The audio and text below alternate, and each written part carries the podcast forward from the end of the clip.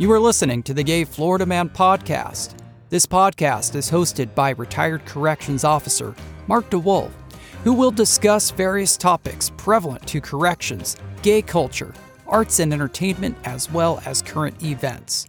Listeners need to be advised that this podcast will discuss situations involving extreme violence, substance abuse, sexual assault, and murder. Details of actual events have been modified so as to protect the privacy of involved parties.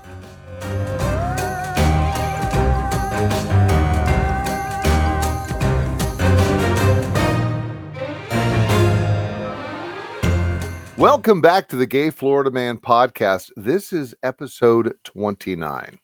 This is a special episode. We'll have our normal episode on Wednesday, but we're bringing this to you tonight because it's kind of on a time schedule. I'm going to be talking to Tim Lawes from the prop store, and they have the most incredible auction coming up on November 3rd through November 6th. And if you know anything about me, Mark, the gay Florida man, you realize that I collect movie props and wardrobe from horror movies. And one of my go tos for over 20 years has been the prop store. A lot of the stuff that I have in my collection has been from the prop store, and they've been great to deal with. And they've supplied a lot of my collection with unbelievable props. So, this auction coming up, you are not going to believe some of the most incredible pieces that are coming up. And I'm going to be talking with Tim about a lot of these different artifacts. We're talking about pieces that are the unbelievable grail items that most people only dream of. Freddy's claw, Jason's machete, Jason's hockey mask, Freddy's fedora, Michael Myers mask. And in some cases, they have multiple copies from different films of these props coming up for auction. Again, it is November 3rd through November 6th on thepropstore.com. Now, if you're not into this hobby and you're wondering what this is all about, let me just read to you about the history of the prop store. And I'm going to be reading this directly from their website. In 1998, prop store founder Stephen Lane's love for movies led him to begin hunting for the same props and costumes that were used to create his favorite films. He found that he could not only provide collectors with access to their most coveted pieces, but also establish archival standards for this new pop culture hybrid of fine art and memorabilia collecting pop art. Once Stephen assembled his dream team of like minded movie fanatics, Prop Store set out like a band of movie archaeologists looking to locate, research, and preserve the treasure troves of important artifacts that hid in dark, sometimes forgotten corners all over the world. Now, more than 19 years later, the prop hobby and prop store are thriving. With over 30 employees between our offices in London and in Los Angeles, with over 25,000 combined square feet of archived props and costumes, we've become the busiest and most trusted authority in the hobby. Thinking of starting your own collection? Give us a call or email and we'll arrange a tour through one of our incredible galleries so that you can see the limitless possibilities that await. The reality of owning an authentic prop or costume from your favorite movie could be just a call or click away. That pretty much sums it up. The magic of movies could be in your living room, it could be in your man cave. So, November 3rd through November 6th, Right now, let's just jump into the interview with Tim Lawes. The props that we're going to be talking about in this particular episode, you can see really incredible photographs of these props on the Gay Florida Man podcast Facebook page, Twitter page, and Instagram page. So make sure you check out some of the pictures because you're going to be mesmerized and you're going to be looking at that credit card thinking it can take the hit. But once you realize some of the prices that we're talking about, it is an expensive hobby and it's very popular. But they also, if you look at the catalog on the website, as you flip through it, further back in the catalog, there are some incredible pieces that you and I could obtain. So you're going to be bidding against me. I don't know if I should even put this podcast on the air because you know what? Now that I think about it, this is a really stupid idea. Oh, hell with it. I told Tim I'd publish it. So let's go ahead and let's talk to Tim. Here he is. The prop store, uh, you guys have been around for over t- uh, 1998 is when um, uh, Stephen got involved with that. Is that correct? Yeah, that's correct. Uh, 1998 was the year the company was formed. Mm-hmm. Um, Stephen was a one man band back then doing his thing. I joined in 2000 and I've been here ever since. Wow. Um, but Stephen was a collector and a sort of, you know, a trader of props and costumes, sort of from the early 90s, really. I think it's sort of 92, 93 is when he really sort of started seriously collecting this stuff and quickly realized it could be a business. So um, here we are, 22 years later, 24 years later. Prop uh Store is the biggest and uh, one of the best, and um, we have a lot of fun doing this stuff. We're all enthusiasts. We all, most of us are collectors. We're all film fans. There's 25 people working here and like 40 people in Los Angeles, and here we are. It's fantastic fun. I look at Stephen kind of like Indiana Jones. He kind of found the the best of the best from around the world regarding film props, wardrobe, and artifacts related to film. And that's certainly how we like to think about it because we really do have to track this stuff down. And we have traveled all over the world looking for it. And some of these leads can take years, even decades to bear fruit. So that is definitely true. Although I would definitely point out that Stephen does not look like Harrison Ford in any way, shape, or form. I think he's a lot more dapper than Harrison Ford myself. As we get older, we'll get a bit more sophisticated. I think that's what it is. Well, you guys definitely sound very, very articulate. I mean, ultimately, but we we just love this stuff, um, and if we could keep it all, if we could afford to keep it all, we probably would.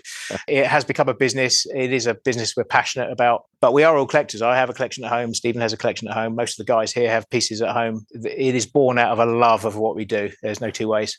Can I ask you, Tim, what is your favorite pieces that you have? Your Grail pieces, as they call My favorite movie is The Princess Bride, and and okay. I have um, the Dread Pirate Robert's sword in my collection, and I've had that for over 20 years now, and that is without doubt my favorite prop. I'm also a big Clint Eastwood fan. Okay. I have the original poster artwork for High Plains Drifter, which is, oh, wow. beautiful. It's beautiful, and that takes pride of place as well. There's a few other things, but I think if I had to sort of boil it down to a couple of pieces, those would be the two. Okay. I'm going to ask you a few questions if it's okay before we get sure. into these awesome pieces that you have displayed. Yeah as far as the authenticity process that the prop store goes through to find out can you talk a little bit about that for people that do not do this who might have an interest in collecting movie props and wardrobe what is that like that authentication process to show validity that these are the actual items used during the right. production yeah, it, it's a very necessary process. Mm-hmm. Sometimes it is a quick thing to do. There's sometimes something will obviously match on screen, or the paperwork is just airtight, or it is a it's a very well known piece. But that said, we still check each and every item that we can. Every single piece gets looked at. We do research, and that would be the number one thing to say. Any collector, whether you're a new collector or you're a seasoned collector, it's all about research. Do your research. Don't take anybody's word for anything. We've had pieces in from, you know, directors and producers, and even they get it wrong. Their memories, they misremember something, and we have to check it. And then we usually they're right, but sometimes they're not. We just check everything we can. Every every um, element of uh, the history we look into. And then we, of course, back everything up with our COA. The uh, mm-hmm. prop store offers a lifetime money back guarantee uh, with everything it sells, including everything in this auction. So most auction houses don't do that. So we stand behind everything we sell. And I think that's a, a, an important thing to understand. But even then, I would say you you still have to do your own research. Don't take our word for it. You know, do your own research, do your own checking, and and and people do, and we get extra snippets of information all the time. Especially when the catalog's released, there's uh, always conversations about you know refining uh, refining the information, making sure it's correct because these are becomes part of the historical record of each piece. So it is it's vital that the information is accurate. Of course, that's awesome. Can you tell me the difference between screen used, screen matched, and production used? With the COAs that I see, different wording is used. You guys have gotten a lot of my money through the years, and I so I can look back at the COAs I've gotten from different items I've purchased from the prop store. Sure. Sure. So, screen used is, is a very um, generic term, and it's it's not one I generally use. For, for us, really, it's production made or it screen matches. To say something is, is screen used is, is kind of an arbitrary thing to say. It's either been made for the production and you can't specifically identify it on screen, or it is something that's made for production and you can specifically identify it on screen. And for me, they're the only two two categories. Screen matched is when you can uniquely identify something on the prop or the costume which matches on screen. It's not a poster that looks the same or a costume that looks the same. It is something that is unique to that piece. So it might be wood grain, it might be a bullet hit or a blood stain, or it might be um, a hair on a head. It could be stitching on a costume, the way a pattern on a dress meets the stitching uh, from the other part of the dress. So where it meets, it, it forms a unique new pattern. So mm-hmm. it's things like that we look at. Bobbles on fabrics, you know, um, markings and scuffs on leather. Uh, rust is another really good one. Anything that's natural, a natural product is, is a very easy thing to uniquely match. And it doesn't happen as often as you think it might. You know, we can buy in a production directly from, from the studio, directly from the people who made the film. It's remarkable how how little of that stuff you can um, actually screen match. But you know it's all original. You know it's all from the production because we've obtained it directly. That's what most collectors are looking for. They're they're really looking for that. Um, that trumps any COA. That trumps any research. If you can screen match it, that is kind of the ultimate um, authentication for for your prop. Right. Okay. Rather long-winded explanation. I love it. I know the, the more details, the better. The more informed people are, and I think you'll get more people interested in this um, collection. Of course, I'm shooting myself in the foot by getting other people into this because I want these pieces as well. uh, I'm the same too. Obviously, I don't bid in our own auction, but at the same time, great fun to see this stuff. And and handling it is almost as good as own, owning it. You know, it's we see some amazing artifacts come through prop store, and uh, just seeing some of this stuff in person is is really really quite the thrill. That's awesome. So November 3rd through November 6th, correct? That's it. Yep, okay. that's right. Four day auction, 1,536 different lots from um, Halloween movies, uh, Friday the 13th, Close Encounters of the Third Kind, Blade, uh, Batman. I'm looking at different pictures throughout this catalog, and it's amazing the stuff you have going up for this auction. I, I know it's yeah. going to be a record breaker we're really happy with the um, the sort of spread of content. There's lots of different items from lots of different films. There are many items that have never come to market before, so it's nice to see sort of fresh pieces. That's always a good thing for collectors. But I think the big thing for us personally this year at the auction is the fact that it's going to be a live event again. We're going to be at BAFTA. We're going to be at 195 Piccadilly. It's the four day event. It will start at three o'clock each afternoon. There's going to be drinks and food for people who want to come along. But just to do that social side of an auction again after all these years years and all the trouble that we've had, I think that's the thing we uh, we're really looking forward to the most. How many people typically show up to do in person bidding? Uh, it varies. I would say up to maybe 100 people any one time, which is a okay. real high amount.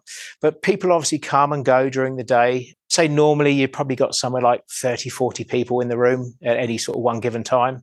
A lot of people, certainly um, older people like, my, like myself, we are certainly into the more traditional ways of bidding. I like to be in the room, and failing that, I prefer to be on the phone. That's got to be exciting yeah, it's oh, it's fantastic. Um, yeah, it, the the buzz and the energy in an auction room is something you can't replicate online.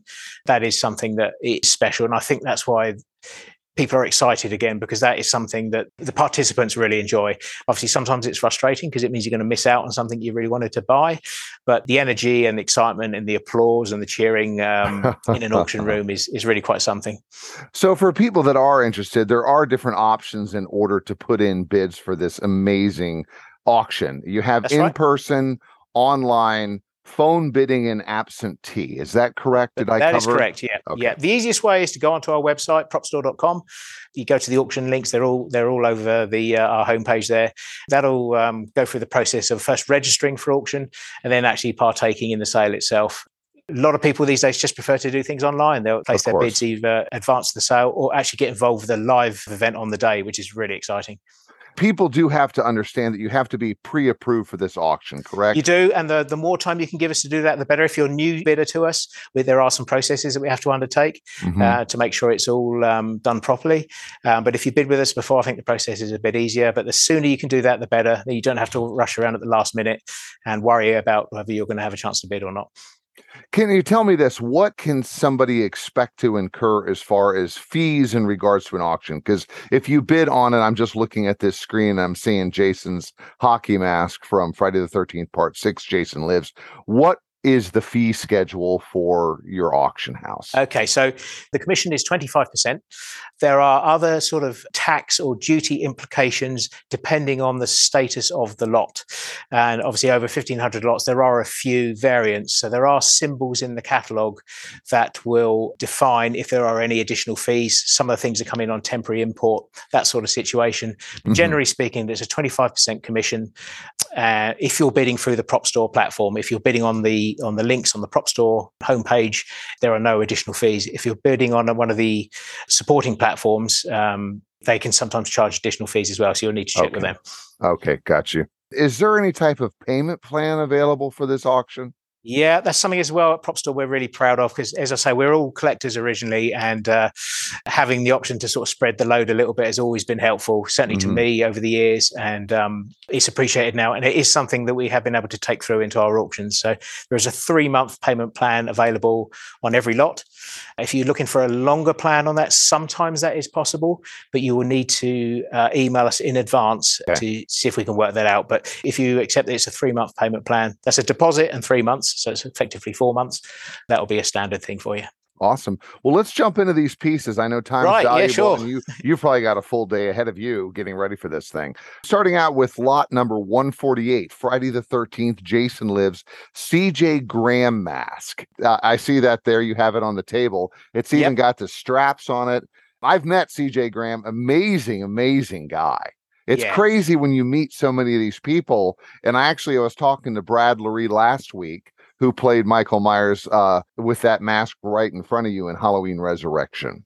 Okay. Talking about um, the Jason mask, it came from the collection of Mario Kerner. Is that correct? Yes, I'm, I'm sure that's a name familiar to you, certainly to most horror mm-hmm. collectors out there. He's kind of the has been the like the archive and the resource of this uh, Friday the Thirteenth stuff for, for, some years now, and he's such a passionate guy, such uh-huh. great fun. He he knows every detail about these things. Again, he's done all so much research and interviewed the actors, he's interviewed the prop makers and the special effects guys. And like you, meets the people that wore and used this stuff in the movies too. And I love it. These guys get, you know, there may be lesser known actors in the scheme of things, but they have this huge sort of cult following as being these amazing horror villains. Why is Mario? I know that he, through the prop store, is starting to release a lot of this stuff that's been in his collection for years and years. And I've sold a couple of pieces to Mario back in the day. Mm-hmm. And so it's going to be sad for me to see these pieces come up on your future auctions. but why did he decide to? Because he even has a book. He released a book with his collection. It's so extensive with production material, props, and wardrobe.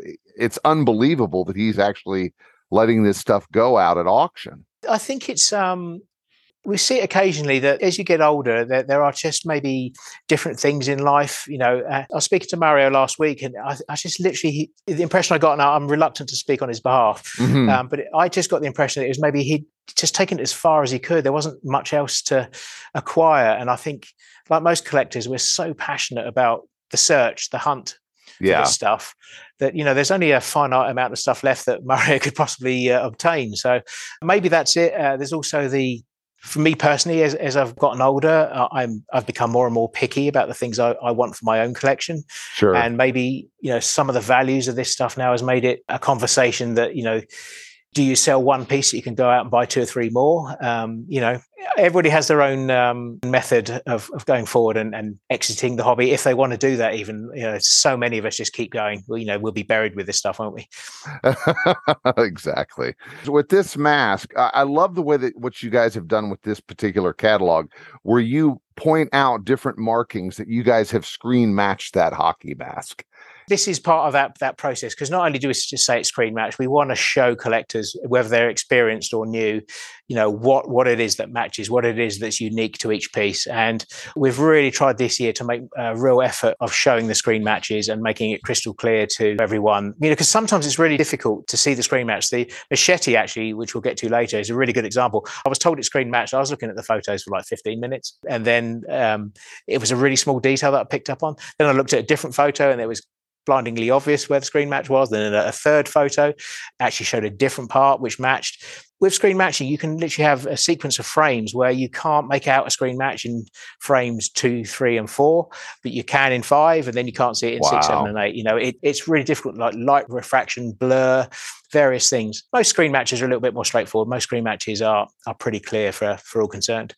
I love the amount of detail in this catalog that you guys have done. There was 12 versions of the mask that were created. Eight were used for earlier scenes in the film, while the remaining four featured a bullet hole in the forehead. That's right. Yes, you can see that the, the bullet hole there, and uh, you know, again, this a lot of this is Mario's research and the incredible uh, length and detail he went into over the years.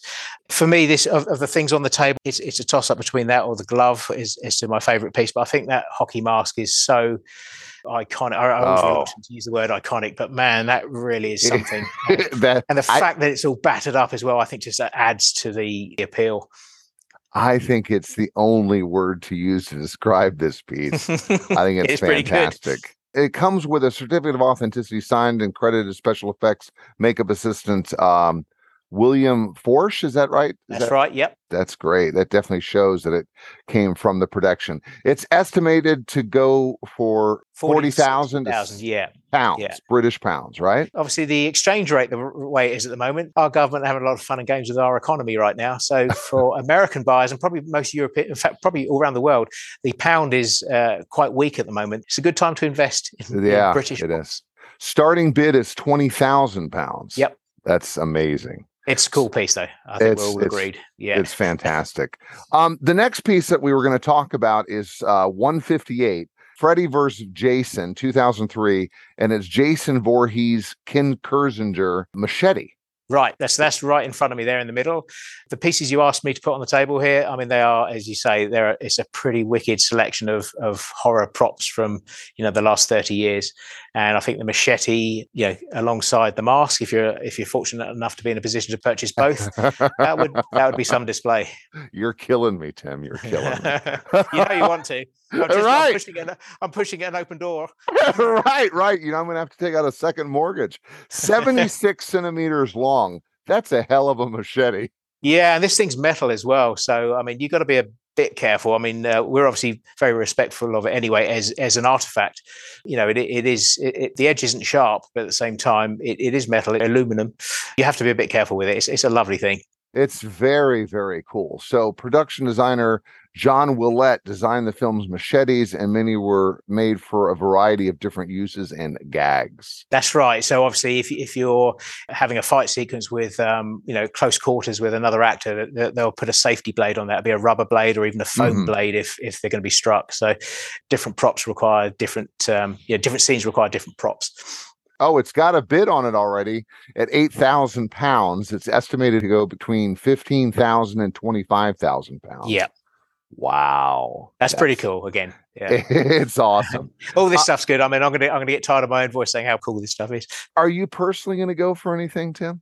No, uh, we don't horror anyways my love for horror goes a, um, a bit further back in fact there's two pieces in the uh, auction from horror films that i really like and they're both clapperboards the uh, american werewolf clapperboard and the omen clapperboard oh i think those omen. two are just fabulous yeah yeah the omen that's that's fantastic you guys have in the past sold some uh, omen items that i yes. didn't even know existed anymore yeah, the dag we sold the dagger of Megiddo last year, oh. which um, uh, is one of the best pieces I've ever seen. I just I thought that that thing was it really resonated with me uh, you know that was a horror film that i grew up with and particularly liked and to see one of those daggers in the flesh um, that that was pretty that was pretty good that's awesome.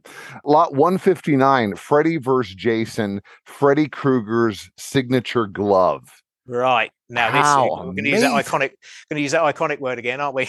oh, yeah. Well, it, these are these are the best of the best. I cannot believe that you guys have all this stuff in one auction is unbelievable to me. It is it is a really nice collection and we've seen over the last few years that the interest and demand in horror props, especially kind of like I say, these props from the last 30 years or so, have been, um, you know, we've seen that interest ramp up significantly. And um, for it to all come together in one sale like this is, is quite special. I think we'll probably look back on this catalogue and think it was a moment it's great. This particular piece actually comes with paperwork from New Line Cinema. So when this film came out, New Line Cinema used to hold online auctions, and they uh, sold um, assets from a number of things, including Lord of the Rings at one point. Um, it was the early 2000s, and they um, are trying to think Little Nicky and Austin Powers and movies like that. So there's a there's a number of props and costumes out there in in the in the collector world that came directly from New Line Cinema. It's something that's certainly sought after for Freddy versus Jason because a lot of that stuff was sold by New Line. So if you can wow. get the New Line paperwork to go with it, that really is uh, uh, an extra notch on the uh, credibility. Of course, that's great. The display here it has a base that says Jason versus Freddy, and then or Freddy versus Jason rather. Yeah, you have uh, some screen grabs on how it was used in the the production yeah. as so well. The, so the blades on this one are like a resin. So okay. again, so they're like in the scheme of things, they're safety blades. So this is actually likely to be used on screen a little bit more than maybe the Hero one. Now, the Hero one might look a little better and is obviously constructed in a way is is superior. you'd probably find that the safety version of the glove would have been used. I'm only speculating, uh, but you, I would think the safety version would probably be used more often just for Freddy's um, own well-being as well as that of the people he's attacking. so it would have actually been worn by Robert Englund as compared Correct. to yes, stuntman, right. or yeah, okay. yeah, gotcha. Lot 172 Halloween H2O 20 years later, Michael Myers Chris Durand mask. Yeah. This is crazy. Yeah. So I, what I love about this and, and all these Halloween is, is obviously the William Shatner story, which I'm sure you're familiar mm-hmm. with, but the, the, whole legacy of that original mask from the John Carpenter film, I find fascinating and, and it's still so creepy looking. I know they made alterations to the to the Shatner version, mm-hmm. but the fact that, that um, Captain Kirk is is still wandering around, terrifying people, I think is, uh, is is really quite fun. This is probably my favorite piece in this auction. As you look at the detail of this mask, it's great. It's kind of got like an, an extension on the neck, yeah, like where it was originally cut off, but it was just probably to to make sure that. Why was that? I guess I should ask. What? Why was that piece added. Do you know anything uh, about I'll, that? I'll be honest, my, I ha- I don't. I don't okay. off the top of my head. Sorry.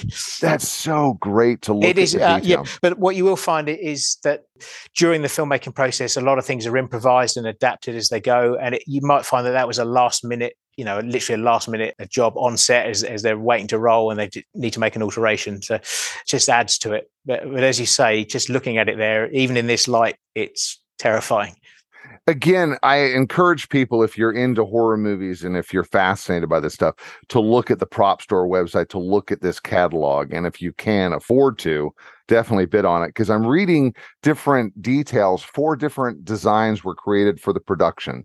The KNB yeah. mask the Stan Winston mask the Buechler mask and an unusual looking CGI mask that was superimposed in one scene that's right. So this this one was created by Stan Winston for the oh. reshoots. That's uh, obviously KNB are an Oscar-winning company in themselves, but so so is Stan Winston. So to have prop makers and special effects makers of that caliber involved in these films just show you shows you how important these films are. You know, th- these are the top of their trade, making these uh, props and costumes for our entertainment such a great piece. That's fantastic. The Halloween H2O mask, its yep. estimates 20,000 to 30,000 pounds, starting 10,000 pounds. Yeah, and that comes with a Miramax COA, which is worth pointing out as well. That's great. And then I forgot to say about the Freddy uh, glove it's estimated between 25,000 and 35,000 pounds, starting yep. 12,500. It's got one bid already. So I yeah. know that's going to go. Yeah, we're starting to see some of those bids come through now. You know, it tends to ramp up a little bit as we get closer to auction day, but obviously there's a big flurry at the end. You know, yeah. some people place their bids early um, like this and it, you know, can scare away the competition. And, and some people are successful even at this stage, ultimately. Wow. Uh, lot 173, Halloween Resurrection. Michael yep. Myers Brad Loree burnt axe mask. Yeah, no, this is this is pretty creepy as well. Oh, um, I love it. Yeah. Isn't it good? Isn't it it's good? Great. It's kind of... Well, and it's great because it's such an easy mask to be able to watch the movie and pause it and say, that's the mask. Yeah. So this one featured in one of the alternate endings that you can see on the special features of the DVD obviously it, it is, is, sometimes nicer to have something that is you know in the main feature but to mm-hmm. actually find it on screen at all is still a huge huge positive. Mm-hmm. Um, and and yep as you say you can have your friends around you put put it on the big screen hit the pause button and there it is you can you can you can see it And I see in the notes on the catalog it says was almost identical to the one used in John Carpenter's 1978 original. Yes, I, will take somebody who knows more about that because I've seen so many variations, and the variations are so subtle with these masks for all of these characters. As as the films progress and the sequels and prequels come and go, a lot of people want to keep, you know, a lot of the crew, that you know, the the art department guys want to keep it original, and of other course. guys want to make their own little tweaks and and make little nuanced changes to everything to to put their little stamp on it. So it is nice to to have something that references the uh, 78 original. Well, I know Don Shanks, he had told me that when he left the set of part five, he had the mask and he never looked back. And they're like, hey, hey, hey, the mask, the mask. And he never yeah. looked back. He kept walking and he has that on his table at different signings that oh, he does. I love it that people keep it, you know, because obviously we're all collectors. We want to own this stuff as well. And but it's nice to know that there are other people out there who are involved in the, the production of the film. And it's not just their nine to five, it's not just their day job. They think this stuff's cool too and they want to take it home. Well, I think there's an awareness now of the value of these original props. That's I true know, for sure. I'd heard the story about the original hockey mask from part three of Friday the 13th and how whoever had kept it had it exposed to sunlight. And so over time, it just basically deteriorated. Oh, and that right. breaks yeah. my heart. It does, and and some people obviously are not aware that some of this stuff is very hardy, and you know you can let the dust fall on it. But you know we're all pretty much of the same breed that we want to protect it. It goes into a display case or it gets put away. You avoid sunlight. That's a big one. Uh, handling stuff physically and sunlight are the two big things you want to avoid. Um, most other things are, are pretty reasonable on props and costumes. Mm-hmm. But yeah, it is sad because this stuff, you know, even though there might be multiple versions of any given prop, these are still unique artifacts and as they start disappearing that's it you know we're not going to get them back right they're done it's gone it's that's it's it. sad it's part of history that's going to be gone this Michael Myers mask is estimated between 8,000 pounds and 12,000 pounds. Starting bid is 4,000 pounds. And for those interested, it doesn't have a bid yet. So get your oh, bid in go. early potential bargain on the on the cards here. Yeah. compared to the others, it's suddenly I mean it's a lot of money, but it, it does seem very reasonable compared to some of the other uh, artifacts on the table here. Nightmare on Elm Street Part Three, Dream Warriors, lot number two eighty three. This yep. again, we're gonna have to use that word again, iconic, because everybody knows Freddy. They know his claw, but then I think the second thing would be a sweater. The third, maybe the hat. You rarely see him without this hat. That's very true, and it, it is. I guess it's like Indiana Jones. He's got his whip and his hat, and you can't mm-hmm. really they go together. So this would be nice to keep with uh, some of the other the other parts. Uh, what I was thinking when I, when I saw this come through was 1987. I remember taking a girlfriend to the cinema to see this one. And uh, so that was the first thing that came back in my mind. But this is a wonderful piece. This has come from originally from the costume designer Camille Schroeder and comes with a letter from her as well. So, so that's a really nice touch, wow. personal information with this one. So, did you end up marrying that girlfriend that you saw this movie with? No, she was one I liked, but, but okay, no, that that one didn't last. Are you married now? I am uh, for I, 24 years, so all good. don't, don't, tell that story about this. you you won't be able to get this in your collection because you're like, is that that yeah. that one with that girl that you? That's yeah. That that would be an odd that would be an odd reason not to uh, obtain a piece of the collection. I know how some wives can be. I understand. Those are the pieces that I had asked you to talk about today, but I know that one of the questions that always comes up, and I was talking to a friend of mine that had come down and visited. He wanted to see my collection. He, he, drove down from Ohio a few weeks ago. And I know that like 20 years ago, the whole collecting of these pieces from film and television and it has exploded, probably beyond most people's wildest dreams. For a long time, it was like you could get horror pieces relatively cheap. And it was the stuff that was unobtainable for most of us was stuff from like you know Star Wars, Lord of the Rings, Indiana Jones. But now it is such a popular hobby. And so what do you tell people that are frustrated? These pieces, these grail pieces for a lot of people, they're going to go really high and we've seen it from other auctions. So I mean, what do you say to people to try to keep them encouraged in this hobby it's, it's it's really difficult because I I too share that frustration. You know, some mm-hmm. of these some of these pieces now are beyond. You know, most most if it's something that's iconic, and there's that word again, um, it tends to be valuable. If you don't need to be told what it is, it, it's going to be valuable. For that very reason, there's going to be there's going to be huge demand for it, and. Mm-hmm and we genuinely, you know, we're talking about pieces of our childhood. We're talking about nostalgia, and it can't easily be replaced. You can't substitute this stuff for something else. You know, can't. all you can do is is buy the best you can afford you know and and ha- for me sometimes just owning a piece of the movie is enough you don't have mm-hmm. to have the the main character costume or the the main um, you know macguffin prop just having a little piece of the of the movie is enough just to say that's you know i own a little piece of the of my favorite favorite film look to newer films you know the, these the films of today which aren't getting much attention, will be the Star Wars and the Lord of the Rings of the future. These, it's hard to tell. It's very difficult to know which films are going to stick with a generation. I wouldn't have thought Back to the Future was going to endure the way it has. It, it's dated somewhat, but people love it. You know, the, mm-hmm. the whole trilogy is wildly popular. And it's it, and to be fair, it stands up. You watch those movies, and and they're as entertaining as they were the day they came out. It's trying to pick those those newer films and and maybe you know I don't like to use the word invest because for me it's not about investing. There are investment implications mm-hmm. but really you should buy what you love. Buy something that you really care about. Maybe you go to the, the movie theater one night and you, you just get quite taken with a movie. And you go and find something from that and then keep it for 10 years and, and just see if see if it's worth more money. But it shouldn't be about that. It should be about uh, collecting it because you want it.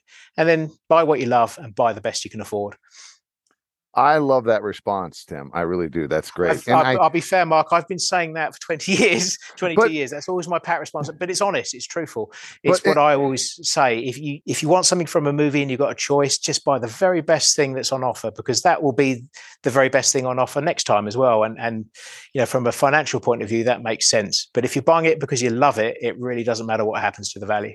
That's true. That's true. And I love the way that you guys design this catalog for people that are interested and say, well, I can't afford, you know, 25,000 pounds for a fedora from Nightmare on Elm Street.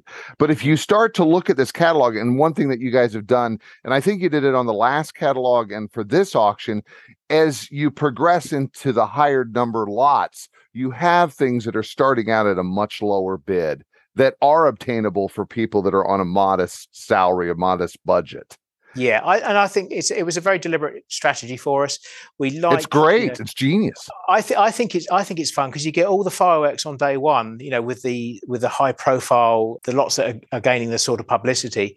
Most of us will be looking at the the latter days where there are still amazing items in there. There there are. I mean, you've looked at the catalogue yourself. There's some incredible pieces in there at a much more affordable budget we expect as, as, much excitement and interest in those pieces as any of the um, sort of headline props and costumes we have. Of course.